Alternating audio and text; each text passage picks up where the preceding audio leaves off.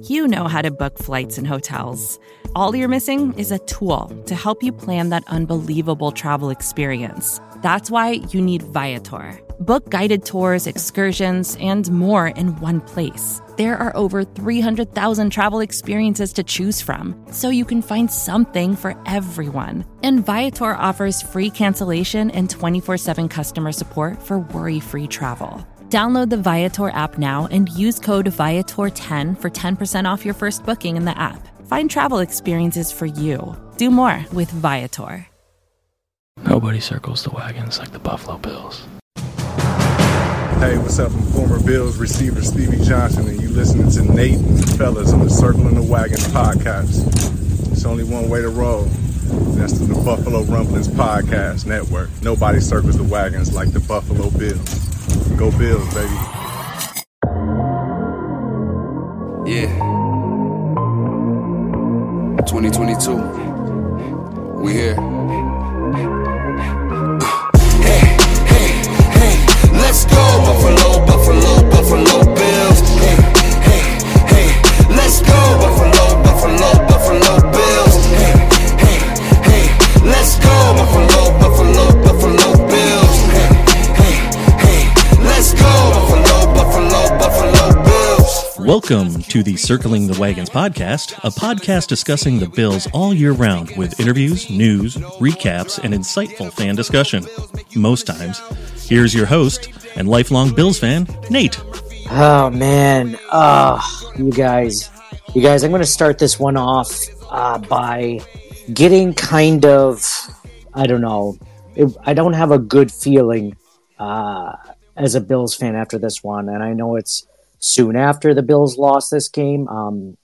The Bills, for those of you that aren't familiar with us, this is the Circling the Wagons podcast. I'm your host, Nate, and this is the Twitter space that we try to do after every Bills game. We've done for probably about two-thirds, three-quarters of them this year, and this is by far the worst one yet as far as emotion goes, as far as how you should view the future of this team. I mean, the Bills, just to put this in perspective, the Bills lost by more points today than they had lost by all the combined losses of this entire season.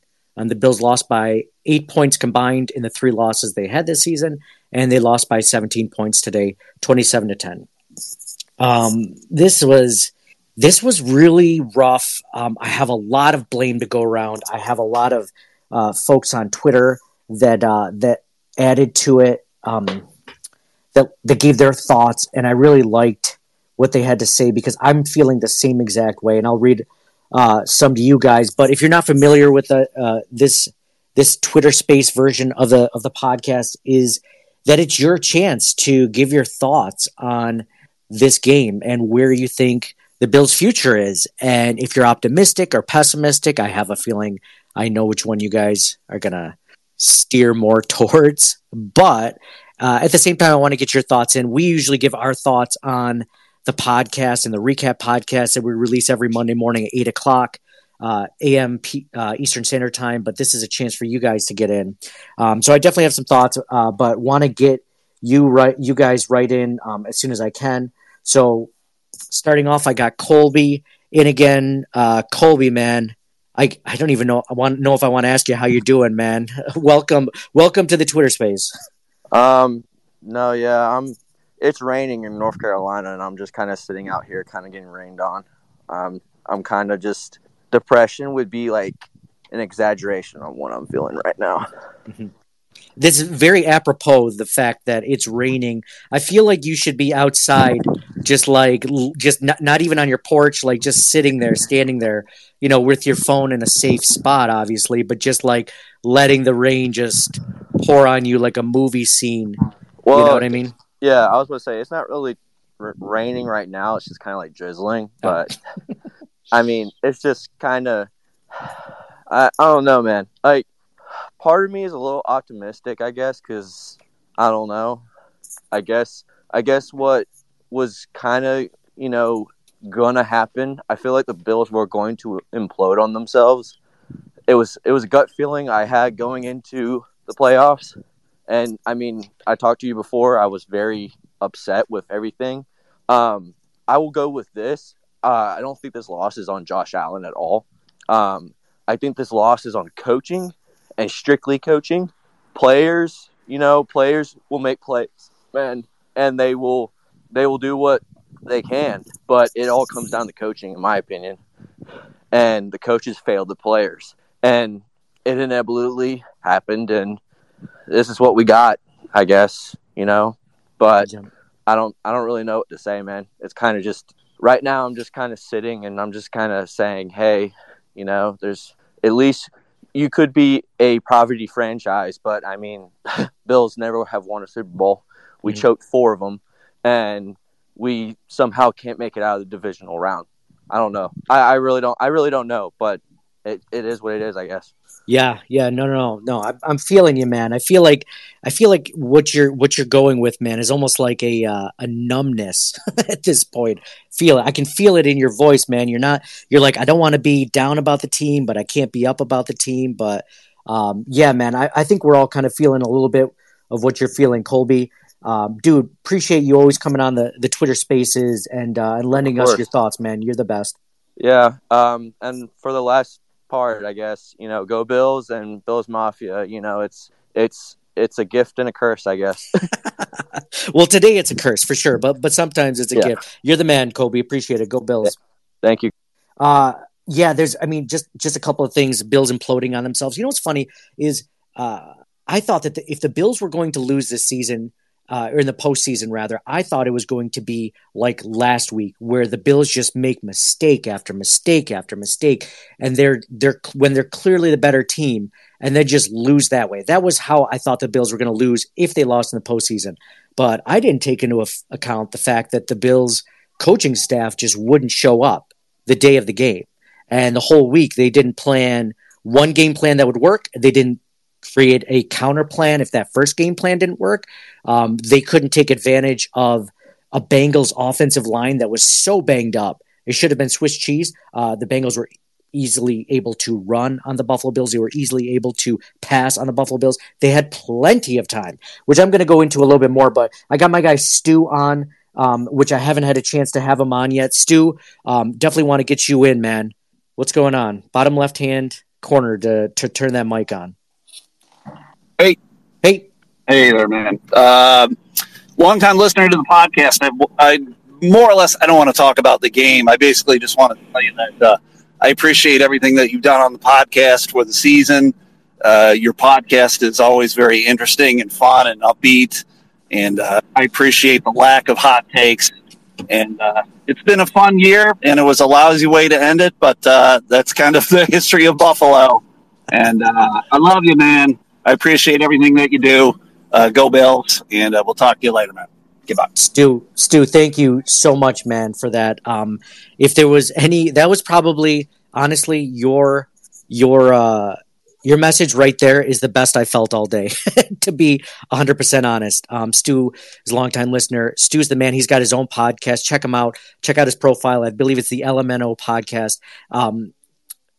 It means a lot. Like for all of you guys, if you've listened for the first time right now, or if you've listened to us for 6 seasons, we're going on now. If you just found us somehow this season, appreciate all you guys for listening and being a part of this. And yeah, just trying to entertain, just trying to get some thoughtful takes in there for sure. Definitely not. We're not the hot take guy. I think the hottest take we ever had was cut Zay Jones, and that week they cut him. So no, appreciate that, Stu. You're the best, buddy. Love you too. We're going to go into Saxa Dave next. Dave, over in the UK across the pond. What's going on, man? How you feeling?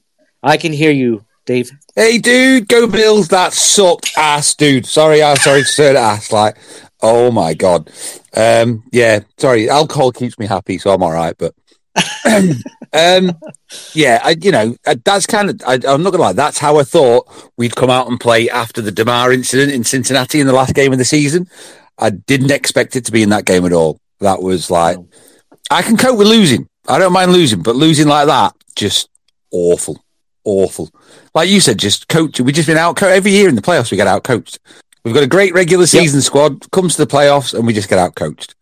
I think I put in the comments, you said there's a lot to do in the off-season, and we haven't really got the money or the draft picks to do it.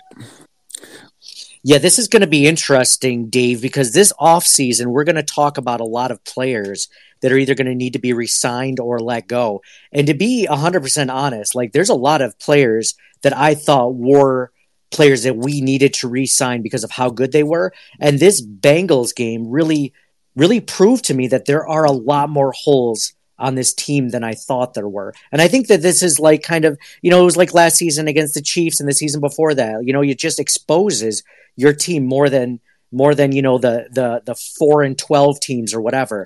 And it's going to be a fun conversation for sure in the off season, but I feel you, man. Yeah, you know, like I said, the last 3 or 4 weeks, we've played banged up O-lines, and I just was supposed to be a star-studded D-line that was supposed to dominate everything has just been smacked about is about the best way you can describe it. Yeah, you know, I don't want to give away too much of the recap podcast, but... Oh, sorry, okay. But no, you're good. I'm doing this voluntarily that, I mean, the Bills D-line and specifically Ed Oliver... goes on my wall of shame, part of my wall of shame at least. Dude, you have 2 starting guards out for the Bengals. And I know that they were double teaming him. They showed a lot of double teams on Ed Oliver. But man, you drafted that guy to eventually, hopefully, take over games up the middle, especially in the last couple of games when they have such weak interior offensive lines due to injury or whatever. And, dude, I want a game wrecker. I don't want a guy that just doesn't even hold up the line of attack or lets, you know, Joe Mixon run up for 12 yards up the middle. I don't know what to do with that. You know, I don't like the guy, but I'm not happy with it. No, I know. I'm like, you know, I've you know me. I'm a proper homer. Like, I love all the guys and think they're all great. But like, yeah, there's some people need to hold their heads and have a serious question, like what was going on. But you know, to me more than anything else today, Josh is still injured. I don't go, what the hell's all that blood on his sleeve going on about every game? So he's not right. That first ball to Diggs in the first drive, his arm was tipped as he threw that. That wasn't an overthrow. It was definitely his arm got knocked as he threw the ball.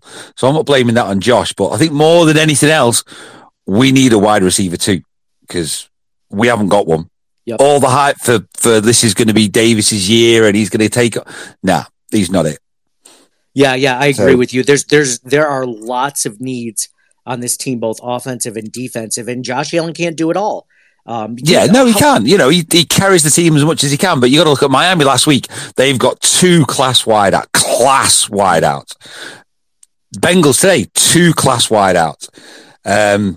You know, our tight end, I'm happy with our tight end group and the running backs. I think we potentially got a good start there with them, but our O-line needs to be not a revolving door O-line, and we need more options for him, because at the minute it's Diggs, and if there's not Diggs, then between the drops and everything else, it's just, there's just nothing there. Yeah, you know, I think, and thank you, Dave. You're the man, by the way. Appreciate you coming on across the pond and giving us your thoughts as you do each week, man. No, I love the pod, fella. Like I said, I don't think I've been there all 6 years, but I think you picked you up like 5 years ago. So, you know, I've been with it for a while. So God bless you. Love your content. Love everything. Like the other fella said, fair play to you. Thanks for all your hard work for the year. Yeah, appreciate you. Yeah, no, cheers, appreciate you too. Cheers, fella. We gotta definitely, if you guys, we're talking about the Bills, game next year in England, and Dave and Jason Statham were talking about the 2 Bills fans of the podcast that are across the pond talking about coming over. Would love to do that. Would love to hook up with any Bills fans across the way if we can do it. But there was this hilarious Twitter. I'm trying to be lighthearted now about this game. There's a hilarious tweet, and I can't remember who said it, but like, man, all of Bills Mafia was just complaining about eggs the other day, and now y'all talking about going to England for the Bills game over there in London. So. Puts things in perspective, but man, appreciate you, Dave, for sure. Long time listener, man. I can't remember exactly when you started, 5 years or so. It might've been towards the beginning, but appreciate you, for sure. And I'm going to let on Steve Vega, the host of the Buff Hub podcast. My guy, Steve, I'm going to try to get to as many people as possible, today, because there's a lot of thoughts that you all have, but Steve, what's going on, my man? Hey, hello. Hey, you're there, Steve. I got you, buddy. Sorry about that. It was connecting for a second. How you been, man? No, dude. I've been before today, I've been better. I've been great. But after that, man, I need a day or two or three or a week or so to get that out of my system. How you doing, man? I'm doing good. You know, look, I think it's super easy to get so negative because we're so used to doing that as Bills fans, you know. But honestly, at least we're in the realm of we can win a playoff game every time we go in. And it's just every year you keep having to tweak something. But I personally, I was talking to my brother up in Buffalo. He lives out there in Lovejoy. And I was telling him, look, the Bengals are undeniably across the board. I think little they had early in the season were justifiable to say, oh, you know, they're going to get blown out in the playoffs. Like, I really do think that across the board, they are built to win a Super Bowl. It all comes down to, can Joe Burrow get the job done? It's all about the quarterback at the end of the day. Josh Allen's more flashy. Joe Burrow's a lot more cool-headed. He lets the game come to him, and his receivers make big plays. But again, it's the way that team is built. Buffalo's built to be very, very explosive. And if they can't do it early in the game, you see how it just doesn't transpire later in the game. And that's something, man. I mean, look, it sucks, but I went into this game with the expectation of see how great this coaching staff can be. My expectations as far as destroying the Bengals, absolutely not. I thought the Bills could win a 3-point game. 27-24 is what I had. But look, other way around. I just think they got out coached. And again, where do you really put that on? Who do you put that on? Because it's like Sean McDermott is the prize gem that Buffalo has been waiting for since Marv Levy. You know, it's really hard. It's really hard to digest this. It's probably going to take a month to figure out how the Bills are going to go forward. I think I see a lot of people saying they're probably not going to make any changes and just wait for guys to get healthy next year. Yeah, you mentioned earlier that you were hoping that this game you could really take a look at coaching. I mean, you mentioned coaching being an issue. I mean, where do you come away with that? Because I come away with the fact that the Bills were completely outcoached on offense and defense, and the fact that this was a team that they hopefully would have studied for, you know, a few weeks ago when the DeMar Hamlin incident happened. I expected a lot more out of this team and was severely disappointed on both sides. I was disappointed that the Bills could not get any pressure today, it felt like, on Joe Burrow. They got some, sure, but not nearly as much as they should have. I mean, what were your thoughts on the coaching, you know, today overall? And you mentioned people staying. I mean, do you want them to stay? Because I don't know if I do. Well, I look at it this way, right? I think they went very conservative on the defensive end because they were so afraid of those three guys they have. And I think, look, once they're already up in the 10, let's bring the blitz. And I'm saying from every which way, whatever, you're probably going to lose the game anyways. The worst thing that can happen, you give up a big play, and then you play conservative again, and you have to hold them down to a field goal. But you have to at least try to rattle him. And I think what happened ultimately is the defense didn't do that. But again, back to what I said on Twitter, and I've been getting some flack for it, but it's fine. You can come at me if you want. I just don't think that offensively Dorsey was doing. I don't think he knew how to attack this Bengals defense. I do think this game falls on his shoulders. I am interested to see how he's going to respond to questions. More importantly, what kind of questions are going to be asked? Are we like going to hold back as reporters? Whatever, right? I think he really has a lot to answer to. All of this bug situation for the Bills, not on the offensive side of the football. This was completely on the defense all year long. It's freak accidents. It's Micah Hyde going low on a tackle with his neck. It's Von Miller getting tripped up on it, and you know, in Detroit. You can just keep going down the line. It wasn't a coaching thing, I think, defensively on why the Bills got injured, but I'm looking at the offense and I'm like, are we just going to completely ignore that everyone's completely healthy? Yeah. And that Gabe Davis looks pretty much pedestrian, and that they had to pull two wide receivers from 2018 and 19 to try to save the day. And Dawson Knox originally had O.J. Howard as a double tight end set, and then they don't want to address how to figure that out. I was excited for that. And now we're seeing what happens when you have a solid tight end set in the football however you want. Exactly what the Bengals did. I think, look, the Bills need to look into what exactly are they trying to accomplish as an offense. And again, if it's absolutely we just want to throw the football all the time, you might as well trade for DeAndre Hopkins and put all the eggs in the basket next year for that, because then you're basically saying we don't care about the run game still, and we don't care about getting another tight end here to alleviate the pressure off of Allen. And, you know, when was the last time – and well, excuse me. How many times did we see Josh Allen dump the ball off in the first half? I saw barely any. I feel like that's been the case for a minute. I don't think he's been doing that for a while, but yeah, Steve, you bring up some great points as always. Guys, check out the Buff Hub podcast on the Buffalo Rumblings podcast network. Dude, appreciate you coming in, Steve. You're the man. Go Bills. You too, man. Peace. That was Steve. Oh, I forgot to say thank you for your service, Steve. Steve is a serviceman for our country. Appreciate your service, buddy. I have a lot of people on hold, and there's a lot of things that it's funny. A lot more people coming on the normal because I think people want events, but Charlie Brown is a Bills fan. I have you on as a speaker next whenever you're ready, the lower left-hand corner to turn that mic on. Okay, you got me? Okay. Yep, I got you. It's funny. My wife is used to my behavior at Bills games. So she comes downstairs. She goes, "Are you all right?" And I go, "Yeah." She goes, "You didn't yell a lot. Are you upset?" And I'm like, "No, I'm more numb." Because with this game, there have been so many heartbreakers. The Minnesota game, last week, Kansas City, all that you're so emotional and you get so high and you get so low. This one, we were never in it. I was just kind of watching the game numb, like I didn't know how to describe it. It was really strange to watch because I don't feel like we have had a game like this all season where we were just not in it from the get-go, and we weren't. A lot of things people... I'm sorry, go on, yeah. Charlie. I'm conflicted with... We were clearly outcoached. And of course, after a game like this, you get a lot of emotional, fire McDermott, fire Frazier, fire Dorsey. And again, the devil's advocate side I put on this is, but would we have been a 13-win team in the regular season without McDermott and Frazier and Dorsey? Do they need to make changes? Yes, but, getting rid of them... When you look at it statistically, it's still a top 5 defense. You still have Allen's numbers from last year under Dable and Allen numbers from this year, nearly identical.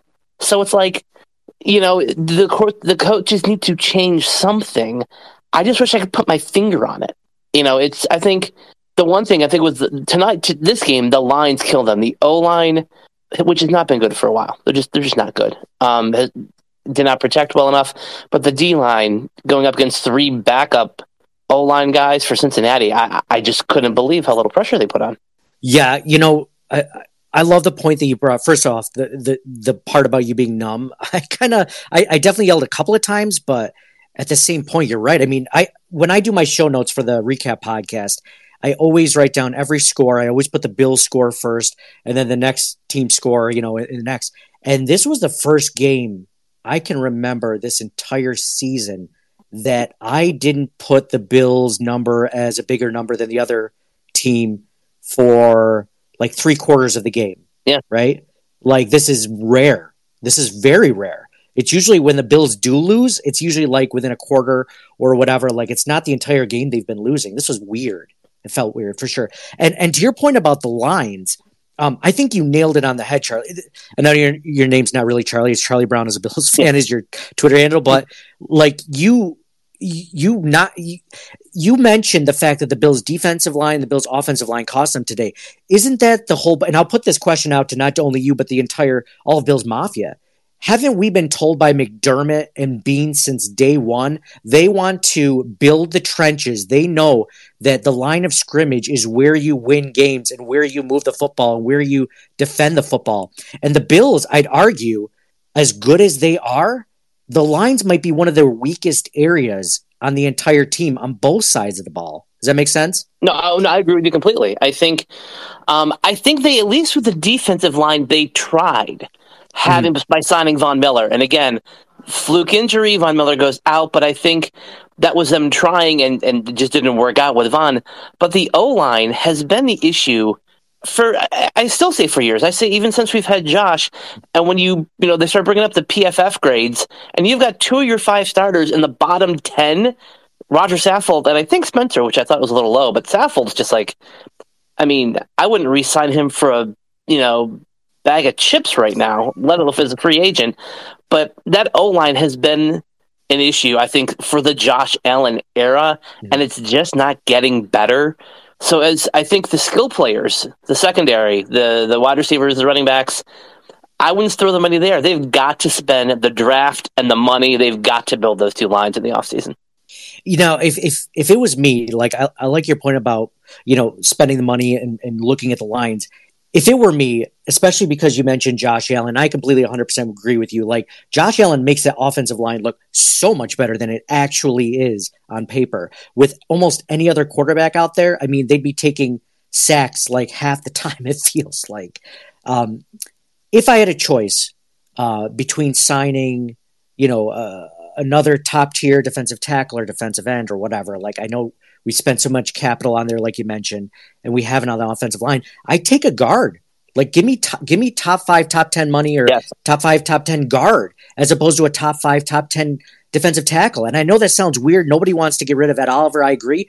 But, dude, you're not winning games with Ed Oliver. You're winning games with Josh Allen, so protect him. Like, don't let him be on his back. If we lose Josh Allen, the season's done. If we lose Ed Oliver, or they, you know, what are they going to do? Keep carving us up the middle? Are we going to get less pass rush? I don't know. Like, I know I'm not trying to single him out, but just in general, you know? No, I agree with you. I think that's really where they have to focus. And they keep saying they're going to, but it just hasn't happened yet, which is where, after a while, it begins to erode our faith in Bean and McDermott. I'm not saying get rid of them, but year after year, your faith begins to erode when they say, we're going to focus on the trenches, but the trenches aren't getting better. Absolutely. I agree with you. How long does that last? How much leniency do you give them for when that is their message and they're not fulfilling their message? 100% agree. Because you know what? You mentioned the draft capital. The reality is Josh Allen's contract really kicks in a lot next year. And you're talking about, you know, I think it's like 25 or 26 million this year, and it goes up to over 40 million. So that's not like, you know, it's like 14, 15, 16 million. But at the same time, that's, you know, one less Daquan Jones. That's one less, you know, not Von Miller, but like it's one less Tim Settle Jr. You know, like there's pieces that you lose because of that. And I think, dude, I love all the points you brought up, Charlie. Appreciate you coming on. I mean, obviously, you know, we follow each other on Twitter, so it's good to have you on this, man. Appreciate you. Thank you for having me on. Go Bills. Absolutely. Go Bills. Charlie brought up a lot of great points. You guys have been waiting for a while. So I'm going to get into Rob Diddy and get his thoughts on this. Rob, I got Big Mike and Dylan on next. Rob, hey, brother, what's going on? Hey, what's going on, man? I mean, it kind of goes, you know, my sentiments, you know, I echo the sentiments of everybody else that was on. The biggest thing for me, I guess, was the coming out so late being aggressive. Like, we were just so you would think that the way that they started the game before everything with DeMar, you would understand that, hey, this team wants to go. They want to get rolling. We can't sit and wait, you know. And I kind of put blame on Leslie for that, but also just the players kind of just not having that gear on defense that we've seen. Like, Milano kind of came out really, you know, just slow, and I get it because of the whole because of, like, just how they were trying to play it or whatever. But, I mean, he played a great game. I'm not necessarily blaming him for everything that's going on. I blame the entire unit. I mean, injuries happen. But, man, what was I? Well, there was a point that I was going to make. There was poor tackling as well. I mean, not to just put it on Milano. But, and so, you know, you just get to the point where, like, and then not only that, but we're constantly told that this team is built to win in Buffalo. And when they tell us that they're meant to win in Buffalo, we think games like this, these are the games that we have to that we're gonna win. They're guaranteed to us, right? Because we're in Buffalo. It's snowing. We've been constantly told this team is meant to win here. And then not only do we lose, but we lose in such a fashion that just looks like we didn't even want to play. And then offensively, man, the hardest part about watching the offense is you constantly see these plays where we're waiting for a play to open up. We're waiting for routes to open up. We're waiting for, you know, things to change. We don't use Gilliam much this year. I mean, he's been a great blocker from that fullback position. You know, you've got all these weapons that, you know, we're supposed to have offensively, but I didn't see much Isaiah McKenzie today. I think maybe he had like one or two catches. I get it. Stephon Diggs had, you know, they bracketed him. There was some overthrows, things like that, you know. But you've got other guys. You've got the Cole Beasleys. You've got the Gabe Davises. You've got the Shakirs. You've got, you know, I don't know if John Brown, I think he was active today too. But, you know, I mean, just to contrast what the Bengals were doing, the Bengals were getting, you know, quick throws, getting the ball out 5 yards, 6 yards, 3 yards, you know. And I get it. We say, oh, you know, Josh doesn't want to take those. I understand, you know, that also plays a big aspect. That plays into it a lot. But this whole concept of run this part of the route and then get open, it just didn't help, you know. And, I mean, I'm just curious as to know, like, where they're going this offseason with everything. I don't think we need to necessarily get rid of Ken Dorsey or Leslie Frazier. But I honestly think that everybody in that coaching staff needs to take a hard look in the mirror and say, okay, that's what I was going to say. We have Josh Allen, right? Same way that Andy Reid and his staff and the guy for the Bengals and their staff and Nick Sirianni and their staff say, we have this guy. I make a joke with my brother because he's a Chiefs fan that Patrick Mahomes is a system quarterback. It's a joke because, you know, the whole Chad Henne thing. But in all reality, he fits the system. Same way that Jalen Hurts fits Nick Sirianni. Same way that Joe Burrow fits what they're doing over there. Same way that, you know, for any quarterback that has gone and had some success in the league, there has been a system put in place that produces positive results for that quarterback. Not everybody's going to be 100%, but when you see what we do with Buffalo, it's hard to say, man, we've got it, because you don't see us taking things off of our quarterback. We're putting so much more on him. And then, you know, that's just what it's got to be. They don't live and die by Patrick Mahomes in Kansas City. They're not living and dying by Joe Burrow in Cincinnati. They're not living and dying by Jalen Hurts in Philadelphia. And when I say that, I mean that, like, yeah, that's their guy. That's their quarterback. He's the face. But they've got help. A.J. Brown and Devontae Smith, Dallas Goedert, the guys in Cincinnati. Even with the Chiefs, yeah, people might say that they're a step down from Tyreek Hill, but they're still fast guys, big yak guys, still have Travis Kelce. And I'm not saying that our guys suck, but what I'm saying is look at how they're operating with their systems and then look at what we're doing. Josh Allen, to be a top 5 quarterback, top 3 really, in this league, and to have the stuff put on him that he has on him and to do the things that he's doing is a phenomenal, like, it's unprecedented. Now, how do we take some of that off of him and find a happy medium? So we can start seeing that AFC Championship game win, Super Bowl win. You get what I'm saying? Or even appearance.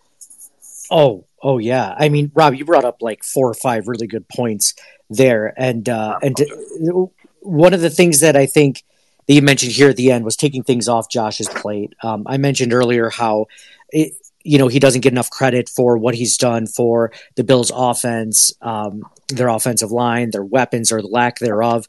I think we're kind of figuring out. I watched the Bengals Ravens game again, and obviously seeing the Bengals game today. I mean, how many shots downfield did Joe Burrow really need to make today for them to have success on offense? Right. My point kind of goes into your point is it's not that many. He probably took like 3 or 4 or 5 maybe. That felt like every single dropback. That's what Josh was trying to do. And to that point, I think the Bills really need to take a look at trying to change the system to fit more of Josh and to get him those pieces. I mean, there's lots of passes where Joe Burrow gets, you know, he throws it out wide and a guy goes for 7, 8 yards. And all of a sudden you're setting up 2nd and 7, or I'm sorry, 2nd and 3 or 2nd and 2. And you're setting him up for success. I mean, when was the last time that Josh Allen threw a bubble screen and it went for more than 5 or 6 yards? It's like never happens. Never. You know, when was the last time? Yeah, exactly. When was the last time they had a running back screen where, you know, it actually was successful, where you didn't have to throw it into the dirt? When was the last time they threw like a quick, easy, you know, dig route over the middle for Cole Beasley or a slot receiver where the guy could take it for another 4 or 5 yards? I don't remember. Right. It's been that long. Everything that you said is something that's kind of been brewing up in the back of my head, and you just brought it up. And I think that there's a lot of, I mean, just look at Joe Mixon. Like, how many draw plays did they do right up the gut with their, you know, their second string offensive linemen, and they get 12 yards a carry. And I don't mean to cut you off, but yep. Joe Mixon and Devin Singletary have similar statistical numbers this season. There's no, that's all I wanted to say right there, but go Bills. But yes, that's, yeah. Yeah. No. You added so much, dude. Rob, appreciate you coming on, man. Go Bills. Thank you. Go Bills. Rob, a lot of good points. I want to get to Big Mike and Dylan. They've been waiting for a while, and after them, if no one else is requesting, I'm going to get a chance to give a few of my thoughts on everything you guys are mentioning, because there's a lot of really good stuff that's been out there. So go ahead, Big Mike. What's going on, man? Rob Diddy just there a second ago. The thing that seems to really chat my ass about this situation is he was right. The plays and the surroundings that Josh Allen has as a quarterback, his style of play, what he does well, the things that doesn't do well, those things are showcased in a game like this when you have your superstars are supposed to rise up, and he's doing what he can. But as you know, like as Rob and you mentioned a second ago, you have these styles and systems that these teams want to play for, but what can literally Josh Allen do besides rip open his jersey and have a Superman on his chest if he doesn't have an offensive line to do anything for him? Yes, he is Mr. Mobile quarterback, Mr. Scramble around, you know, make those incredible plays, you know, find receivers who basically seem completely covered and then make these amazing plays. But when the man has to do literally everything all by himself, the game is not going to go well for us. And then on the same can be said on the other side. If you play like you do not have any genitalia as a man in this league, you're not going to have any success at all.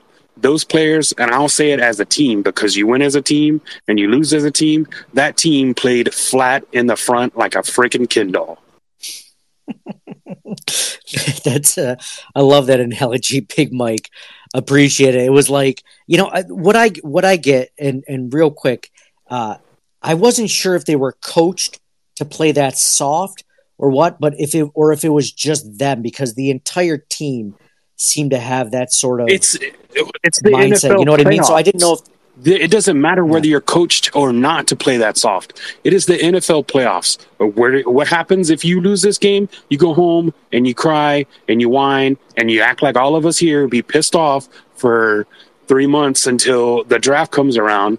Then you're like, oh, we're so optimistic and blah, blah, blah. That shit doesn't mean nothing if you can't sit there and have pride in how you played. Dude, that's a good point. Oh, I don't even want to think about the draft. I was listening to the pre. Thank you very much, Big Mike. I thought you brought up some great points, man. Go Bills. Go Bills. Appreciate Big Mike coming on all these times that I've done these Twitter Spaces. Obviously, appreciate all you guys for listening as well. I forget to mention this. I was so angry or so frustrated with this Bills loss. I forgot to mention that this Twitter Space is brought to you by the DraftKings Sportsbook at Delago. If you're in the Western New York or Central New York area, you want to do some betting on the playoffs, the rest of the playoffs, the conference championships, I know I'm going to. Check out the Delago Resort and Casino. I think you'll really enjoy it. And I got to get to my guy Dylan. There's been a lot of really good points, and I'm hopefully going to get a chance to touch on them here or at the or in our podcast recap that'll get released in next tomorrow. But Dylan, thank you so much for waiting, man. You've been a trooper. What's going on, brother? Well, I don't hear you. You might have to change your connection a little bit, or I'll give it a second to see if it gets a little bit better. Okay, he's off. Try to get back in, Dylan. I got a few more minutes in this, and I will try to get you on because you tried so long to be on. Don't want to waste that opportunity. We're going to go to Robert Corvillian right now. Robert, what are your thoughts on this Bills loss, and what do you need to vent about? By the way, lower left-hand corner to turn your mic on because I can't hear anything right now. I think they played like total garbage.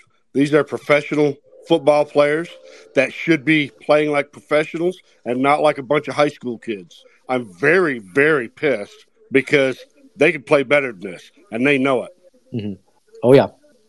Yeah, this seemed like an unmotivated team. It seems like if this was a game that was played in Cincinnati, you'd say it's like they didn't even get off the plane, right? Like the way that they handled themselves, the tackling issues we've seen all – I mean, that crept in today, the lack of – it was a lot of different things. It was a lot of different tackling things. Playing zone in the secondary. They've been burned by this I don't know how many times, playing zone in the secondary. They got to play man with these good teams with good receivers, the way they play us. I don't understand their reasoning, but it's like they didn't even make a game plan. It's like they were using that same game plan from last week. It felt like they were doing the same thing against Skylar Thompson, just playing soft and let him beat you. But the difference is Joe Burrow is not Skylar Thompson. Right. You can't do that against – I love your point, Robert, about that. Is there anything else you want to leave us with before you sign off, or you have any more that you want to add? No, I think that's about it. No, I appreciate you coming on, Robert, for sure. I know it's a difficult day for us Bills fans, but go Bills, man. I appreciate the time. For sure. Thank you to Robert. Thank you guys all for coming in. Dylan hasn't come in yet, so I'm going to give a few thoughts real quick. I'm going to give more thoughts on the recap podcast, but first and foremost, being aggressive late. Rob mentioned a bunch of different good points about that, being aggressive late. Why does it take so long for the Bills to be down by so much before they become aggressive? I mean, it's just like the 2-minute offense. Like the Bills were really good at that for most of the season. It's like, why don't we have that sense of urgency the entire game? Why don't we pretend like we have to score before the end of the half with each drive? I mean, that's how the K-Gun offense was formed, is because Kelly and the Bills offense were so good at getting, scoring before the end of the first half or the end of the game, that they're just like, hey, maybe we should try to employ this more often. Now, I don't know if it would have mattered today. I think they would have just had more 3-and-outs even quicker.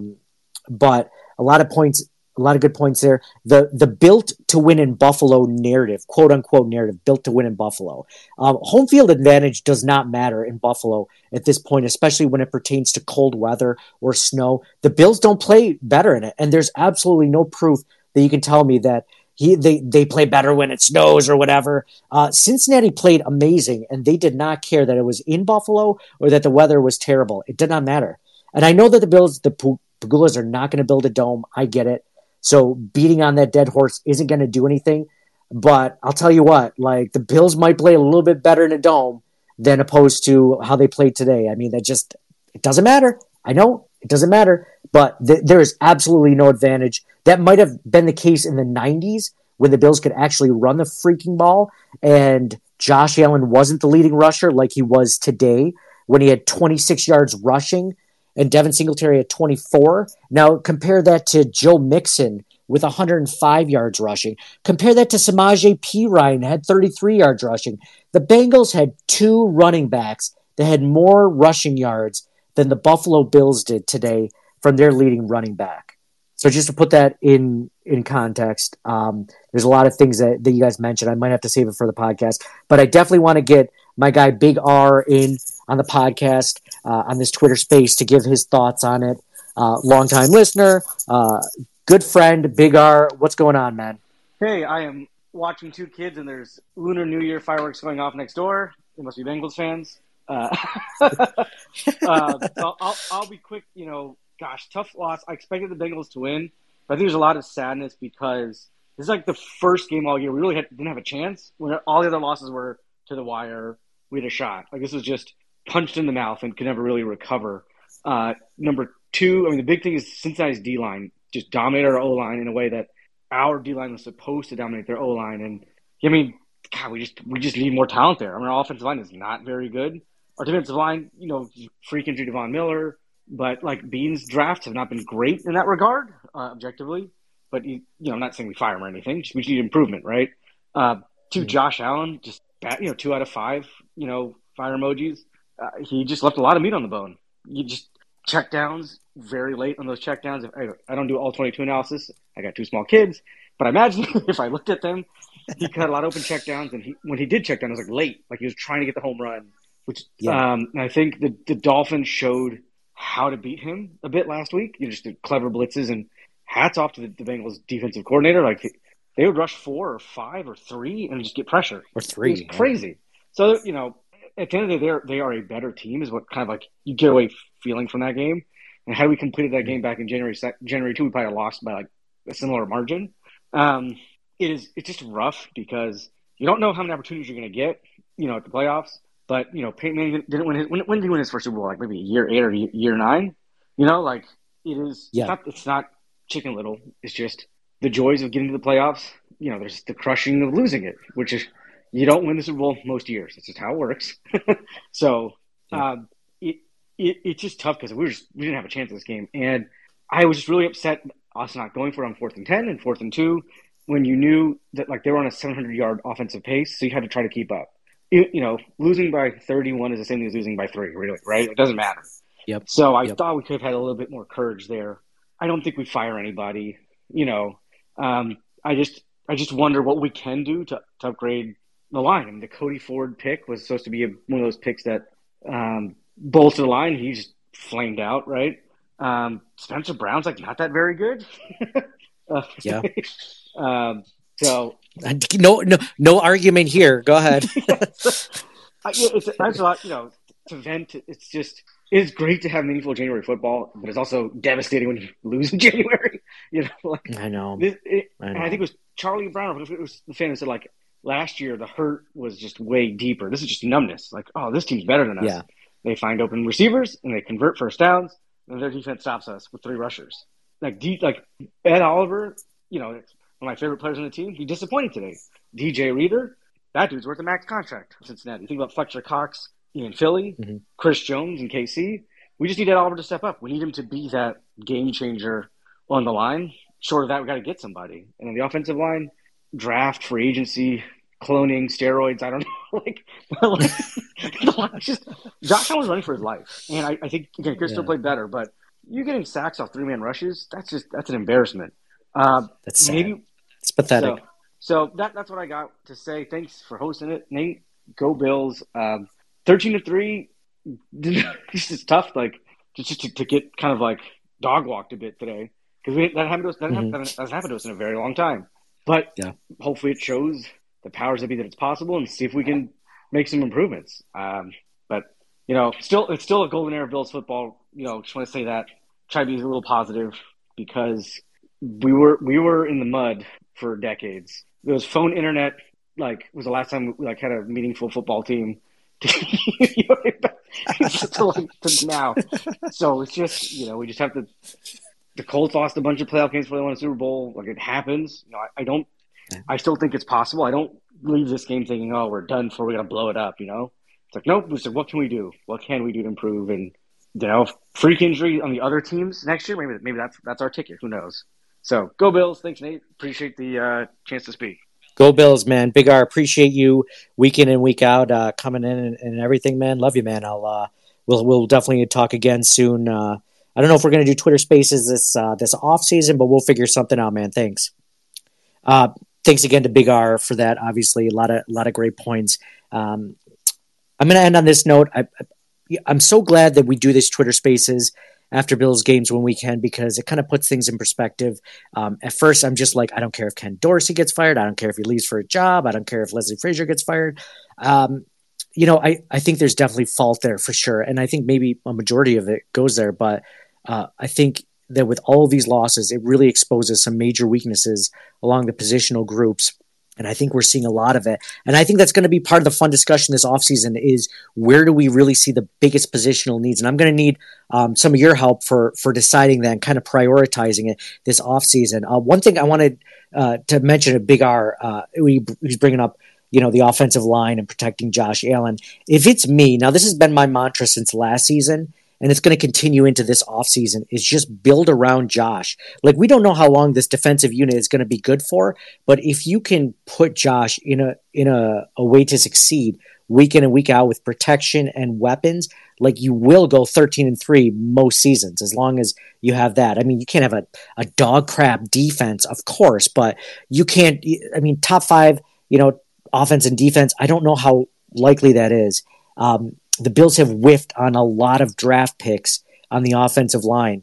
He mentioned Cody Ford. You know, I throw Spencer Brown in there as of yet. I know it's only his second season, but I was kind of hoping to see more. Tommy Doyle was injured. You know, that's another thing. And I think I'm going to leave it on this is Bean is, I think, at least I think we can all agree, is a much better GM when it comes to free agency than he is to drafting. Now, I don't think he's terrible at drafting. I think he's made some good draft picks, but specifically along the offensive line, the defensive line. I mean, how many guys has he really, really hit on? You know, I mean, you think about the best offensive linemen, you know, Deion Dawkins, Mitch Morse. Deion Dawkins was before Bean. Mitch Morse was a free agent signing. Okay, sounds good. Nothing there from Brandon Bean. Okay, look at the defensive line. The best defensive lineman, Von Miller. I would say Greg Rousseau is in there, but I wouldn't say he's dominant. I think he's good. I think he could be very good. I think he's good. Ed Oliver, I think, is good. I don't think he's number 9 overall good yet, but he's good. And then it's like a bunch of the free agents. Daquan Jones today. They missed Daquan Jones a lot more than I thought they would. And he might have been part of the difference in the defensive performance today, but I'm not 100% sure because I mean, where was Edmonds? Where was Milano in all those plays? I was just it's frustrating as a Bills fan. But listen, first I'm going to do a lot of thank yous on the recap podcast, but for sure, want to thank you guys all for listening and supporting our podcast, the Twitter Spaces, our Twitter account. If you ever liked or retweeted or shared or texted anything funny or anything that we've ever said on our Twitter page and you've followed us or whatever, I appreciate you for sure. That never goes unnoticed. I don't get a chance to thank all, 20,000 or so of you or whoever, however many it is for following us, but it is greatly appreciated. I want to thank you guys all for listening to the podcast. For those of you that do, week in and week out, or for those of you that can, when you can. I know life gets in the way. I would never fault anyone for taking a few weeks off or even taking a season off, whatever. I got 2 little kids like Big R, so just the time to record it, it takes time away from that, so I get it. I want to thank you guys all for supporting our sponsor, the DraftKings Sportsbook at Delago. The Delago Resort and Casino, what a great sponsor they are. You guys have tweeted me in, texted me, or not texted me, but DM'd us some really cool things from Delago. It is a cool place. Trust me, you will enjoy it there. And just everything, you guys. I mean, really grateful for all of this. Whatever small following we've accrued over the past 6 years is due in part to Bills Mafia members like you. It does not go unnoticed. We appreciate the hell out of it. Joked around that, when the Bills win the Super Bowl, we'll quit it forever. And I thought it might happen this year, to be honest. I thought it might actually have to come to realization, man, are we just going to quit the podcast? As they win it, but we'll be back next season. I will tell you guys this, and I don't know if we're supposed to tell anyone this or not, but I will tell you guys this. Vox Media is doing a lot of layoffs for different areas of SB Nation. So as you guys know, we're part of Buffalo Rumblings, the Buffalo Rumblings podcast network. As of right now, there have been no layoffs in the Buffalo Rumblings part of things, but I know that a lot of the very successful podcasts along with Buffalo Rumblings, like the Steel Curtain for the Pittsburgh Steelers, they've been let go from the podcast, from SB Nation. So if there is an opportunity where we could let go. We're one of, the 17 podcasts on the Buffalo Rumblings Network. Maybe half of us get let go. Maybe we all get let go. Maybe only Circling the Wagons gets let go. If that is the case, and you cannot find us on the Buffalo Rumblings Podcast Network, find us on our own. We're going to keep doing our own thing, whether we're doing it with SB Nation and Vox Media, or we're doing it independently. We'll be your indie band version of Buffalo Bills podcast, like we did at the very beginning, a year into our podcasting. So look for us there, either in Circling the Wagon, CTW, somewhere on any podcast network that you may listen to. We're going to keep doing interviews. We're going to keep talking Bills. We're going to keep trying to entertain you, make you guys laugh, make you guys think. We are not X's and O's guys, but we just want to make you guys laugh and just think a little bit more about the team that you guys love so much and we love so much. So thank you guys all again for listening. For me, Nate, go Bills, and we'll talk to you guys again very soon. Buffalo, Buffalo, Buffalo, it's the mafia. Yeah. Buffalo, Buffalo, Buffalo, it's the mafia. Yeah. Buffalo, Buffalo, Buffalo, it's the mafia. It's the Buffalo Bills, ayy. It's the Buffalo Bills, ayy. Buffalo, Buffalo, Buffalo, it's the mafia. Josh Allen, Steph Diggs, Shaq Lawson, who's stopping us? No. Trey Edmonds, Ed Oliver, Jordan Phillips, who blocking us? No. I don't see nobody stopping us. No. Number one, no one on top of us. What they gonna do when Matt Milano coming with the blitz off the edge? No. Don't you throw it in the air, cause Trey White and Micah Hyde were intercept. Von Miller getting double teamed, now the team getting easy sacks. Russo with the double moves, coming straight for the quarterback. Take him down, take him down. McDermott clapping on the sidelines, and the crowd going crazy. Mafia, it's our time. Josh Allen, it's your time. It's the mafia, yeah. Sunday, 1 Bills Drive. Mafia, where you at? Buffalo, Buffalo, Buffalo, it's the mafia. Buffalo, Buffalo, Buffalo, it's the mafia. Buffalo, Buffalo, Buffalo, it's the mafia. Buffalo, Buffalo, Buffalo, it's the mafia. Buffalo, Buffalo, Buffalo, it's the mafia. Buffalo, Buffalo, Buffalo, it's the mafia. Buffalo, Buffalo, Buffalo, it's the mafia. It's the Buffalo Bills, ayy. It's the Buffalo Bills, ayy. Buffalo, Buffalo, Buffalo, it's the mafia. Josh Allen, Steph Diggs, Shaq Lawson, who's stopping us? Trey Edmonds, Ed Oliver, Jordan Phillips, who blocking us? I don't see nobody stopping us. Number one, no one on top of us. Mitch Moore snapped to Josh Allen, looking down the field, see no one open, so he scrambled right. He sees somebody open, but he off balance, so he gotta be focused. Dawkins with the block, Allen with the shock, 70 yards. Will it be called Gabe Davis or Jay Crowder? Down the field, past the whole roster, that Steph Diggs make it so easy. Touchdown. High Marfield rockin' every Sunday. Got a hangover on every Monday. Get your bass kicked, you know we winning. Josh Allen passing, who gon' pass us? With Devin A. Cook, you know we great. If you're not a Bills fan, we don't relate. Nah. Buffalo, Buffalo, Buffalo, it's the mafia. Josh Allen, Steph Diggs, Don Brown, who's stopping us? Trey Edmonds, Ed Oliver, Jordan Phillips, who blocking us? No one. Thank you for listening to the Circling the Wagons podcast. Download and subscribe to us in your favorite podcast service. Email us at ctwpod@gmail.com. That's Charlie Tango Whiskey Pod @gmail.com. Follow us on Facebook and Twitter @ctwpod. And most importantly, go Bills! Nobody circles the wagons like the Buffalo Bills. Nobody circles the wagons like the Buffalo Bills, Nate. Support for this podcast came from SAS. Data is everything. And now everything is data, which means more to process, more to analyze. And now more than ever, speed to answers matters. So how do you produce those answers as fast as the world produces data? With SAS Via, the quickest way from a billion points of data to a point of view. It's a more productive data and AI platform that helps you get more done. Learn more today at sas.com/VIYA. Support for this show comes from Fundrise. Buy low, sell high. It's easy to say, hard to do.